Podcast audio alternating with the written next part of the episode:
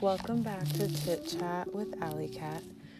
I'm your host, Alley Cat, and man, I feel like it's been a while.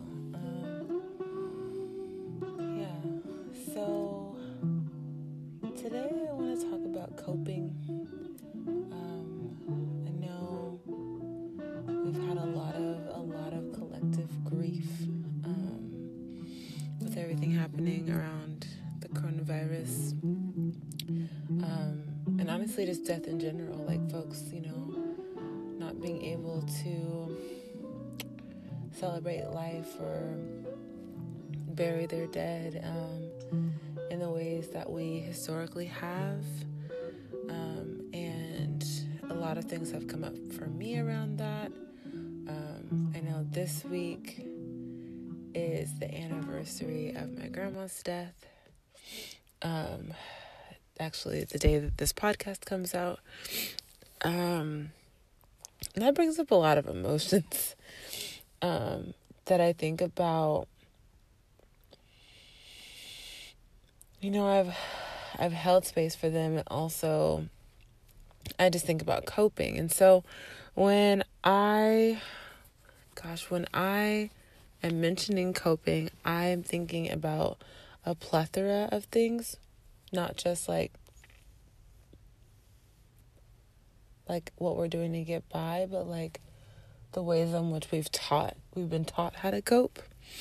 Um and so like the coping we've either learned or seen um and what that what the impact of that, right? So I think one of the biggest coping mechanisms I've seen in my family since I was a young, young child is laughter. Um, I do believe laughter is healing. I think laughter is necessary, but I've also seen laughter used as a shield, um, laughter used as misdirection, laughter um, as an escape. You know, it's an escape route. And so, what I've been thinking a lot about in like this past week is like, what are some other coping things I've learned and normalized that like might not that have he- like healthy aspects to them but they might not be healthy? Um another example is this week i was cooking a lot. Um my grandma and i really connected over food over recipes over being in the kitchen and um, whipping something up and like sharing a meal and so a lot of what i did this week was just like cooking different things and whipping stuff up and I wasn't always hungry. I wasn't like gosh, it wasn't like yeah, I wasn't always like, oh yeah, this is this is something I need to eat right now. It was just like I did it just to do it. Um gosh, bear with me, y'all. Oh man. Um but I, I think it's important that we identify what coping looks like for us in a variety of ways, in the ways that are healthy and unhealthy. And instead of, you know, creating this like, I don't know, this space where we assume that it's one or the other, I think it's important for us to.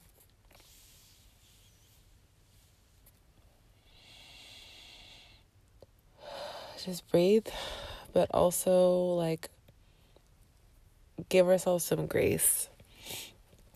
I think that's one thing for me. I've been trying to figure out how to be more compassionate with myself. I am someone who is incredibly hard on myself, and I know I've talked about it in previous episodes, but that achievement oriented nature has kept me in a space where I constantly am I don't know. I feel like I'm I'm doing things to get past something.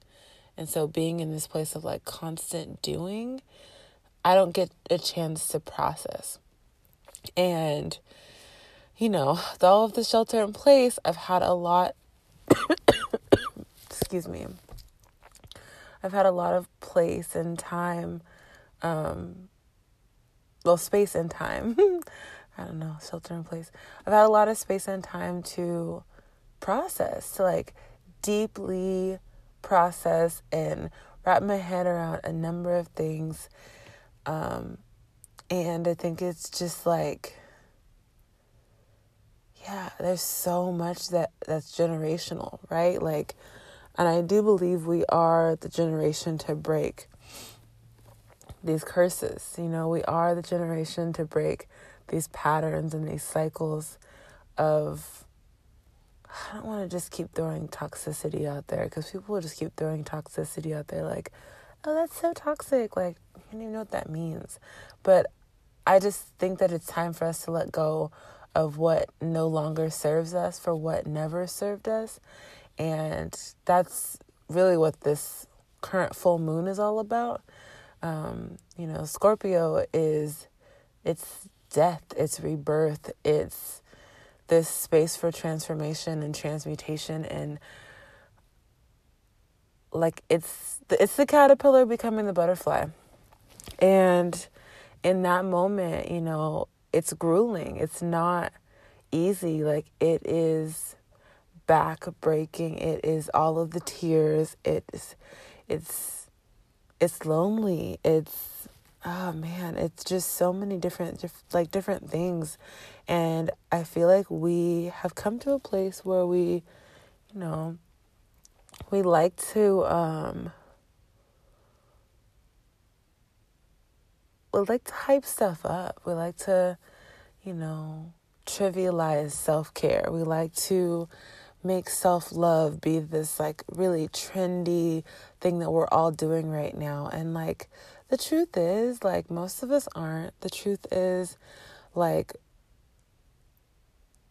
it's a battle. We're in a battle to like wake up every day and do the things that we do and try to find some sense of a rhythm, some sense of a routine, some sense of self in all of this. And so, like, coping to me, I think about the things I do that get me by, you know, the things I do that can bring me back to um, like equilibrium or that like inspire me or um, hold space for me, you know, hold me in a way that is loving and caring and comforting.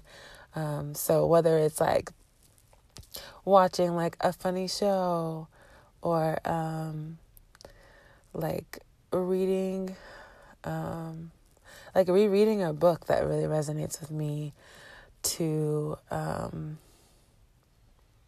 lately it's been like open mics and writing workshops because it just helps me to like release all of that. Like writing, I think, is one of my like strongest forms of coping um, and processing. I do a lot of processing in my writing, and so like being able to write write in a space that's for me and not for performance, not for presentation, not for like being polished, I think has been like one of the most like gratifying things I've been able to do. Um, and now that I'm thinking about it, I, I want to add on to a piece. I just it just came to me, but I bring all that to bring that back. So, the week before uh, my grandma passed away, I I wrote I wrote a poem and I don't know what it was, and I was just like I was at Speak on It in Oakland and I was like, okay, the prompt like just brought me to this place of like honoring her. So I wrote it and I think that night I read it too. Like I don't remember, but again, I, I've been very like undercover, like like in my little shell about my poetry and my writing. Um, and I don't know why, but it's just it's a process. Um, but that piece, like that piece has been a source of so much coping and processing and understanding um, in this past year. I've read it at different different places, different moments um, by myself. I actually read this piece at uh, her celebration of life service, and I mean, that was that was definitely the hardest hardest thing I've ever had to read. Um, because I didn't I oh man, I could barely read. I was like, okay, so let me make this as big as I can so I can read it. Um and I just remember like it's like I'm just gonna be here, I'm just gonna do my best. Um you know, the services in a church that like I had been in like my whole life.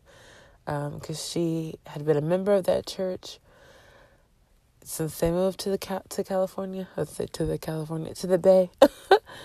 um, and so, I'm really over here crying. That's okay. See, like I'm truly embracing these emotions because they're part of this process. They're part of this understanding. And I'm such a water baby, so I probably would be crying anyways. But I think that it's important for us to embrace what is and not be so hard on ourselves.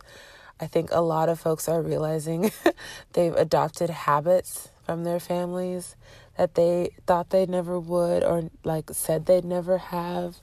Um, you know, they feel like folks are realizing they've fallen into patterns that they they swore against.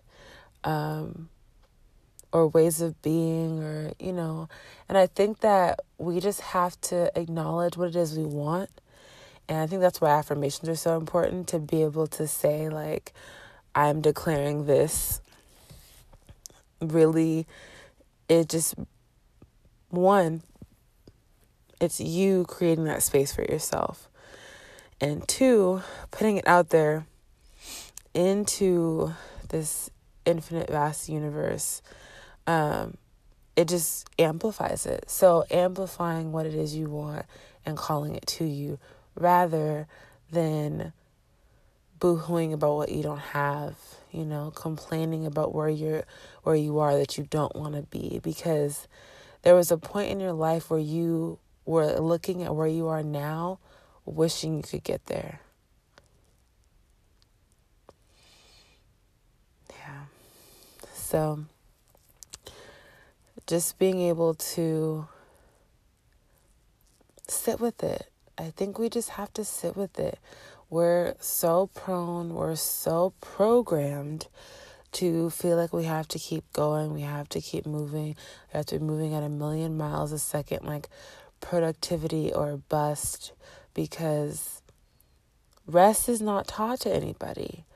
And I think we need to learn how to rest that has been my biggest takeaway in this entire entire situation. I know that there are a million more in terms of, you know, structures that have the shakiest foundation, um, or slash no foundation, um, to you know mental health. And so for me, I just when I think about coping, I think about this like reset. We have to do a reset there needs to be a place where we're able to know we can come back to, you know, like a home base.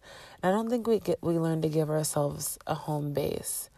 So I I'm encouraging everyone. I know I'm working on it within myself to like really give myself a home base, to honor my boundaries, to really really verbalize the things that I want and like really call them to me and claim them. Um, I definitely spent a lot of time running from them, um, running from myself, running from my power, running from my purpose, really. Um, and that that in itself is probably a whole other podcast. but I just think that within this space that you know we are we're really getting to know ourselves all over again. We're getting to know the people around us. We're really like getting this opportunity to reflect on how we move, reflect on how we have been moving and why and how. And I really am repeating the how again purposely because it's it's what's most important. Like how have you been moving in your life? Um, has it been towards the things that you want, the you know person you want to be, or has it just been because that it's the way that it is? Um, I think that for me, like I've I fell into some like ruts of complacency. And so my coping responses in those regards is like eating like unhealthy food and like you know all these like different things that like I I want to move away from. I mean, I'm sure it's it's like inevitable every once in a while, but to the degree where it's like an automatic response. Um, I want to move from that. So that's something I'm claiming for myself. And I think that another one that hit me today, oh man, I was like, what the heck? I hadn't been on my yoga mat in like a month. And if you know me, you know I like, I'm, yeah, I love yoga. And it's like really wonderful for my mind, for my body, for just my spirit. And I just didn't feel like I had the space to do it. I didn't feel like I, yeah, I just didn't feel like I had the space. So today I pulled my mat out and um, I started to do some yoga. Um, Black Yoga has been doing daily yoga at 5:30 every day, and so that's been nice just to see. And I like I support it, so I'm always sharing it. Um, but 5:30 isn't a time that always works for me. So, anyways, I just it's hard for me to hop on, and today I did. So I get on, and all of a sudden, out of nowhere, all day I've been fine. My allergies are acting up, and I'm like, oh God, why? why now? Um, my nose is like, like, okay, so this is what's happening. So I, I did about like 15, 20 minutes of yoga, and it felt amazing. And it reminded me of a time where yoga was how I coped. Um, I just, there were a number of um, deaths really close to me back to back over, um, I don't know, the last three, four, four years now. Wow. Um, and so yoga and poetry became my coping. Um, I was I threw my body into the yoga and it allowed for my mind to be able to focus on the writing. Um, and I wrote. I wrote a lot, and I've been writing. Um, and the two are interconnected in so many ways. And um, yeah, so I realized that my coping was kind of like an opposite lately of like, I haven't been on my mat in a month. Like, that's not a norm. Um, and I can feel it. Like, oh, I was like, oh my gosh, my back. Um, but I think that those those moments for me are cool to be able to inquire and question and I know that means the same thing but really to like be curious about that to be like interested in what this like space is and why and like you know for me I'm I wonder like why am I running from my body or what am I running from in my body and what does that look like? And you know just thinking a lot about um, what my relationship with food has been in my life um, and you know like the different areas of coping that like relates to food um, whether it's eating or not eating so that has been a deep a deep, deep place for me. Um, and I'll wrap wrap it up now. Um, I yeah, I just want to urge everyone to release the things that no longer serve you, to reflect on what home base is, what that looks like, what it feels like. Um, how do you honor yourself there? And you know, the ways in which you cope, what the coping looks like, what it's looked like in the past, what's changed. Have you changed? Have circumstances changed? It's always something it's shifting, changing, transforming. All right, y'all. Catch you next time.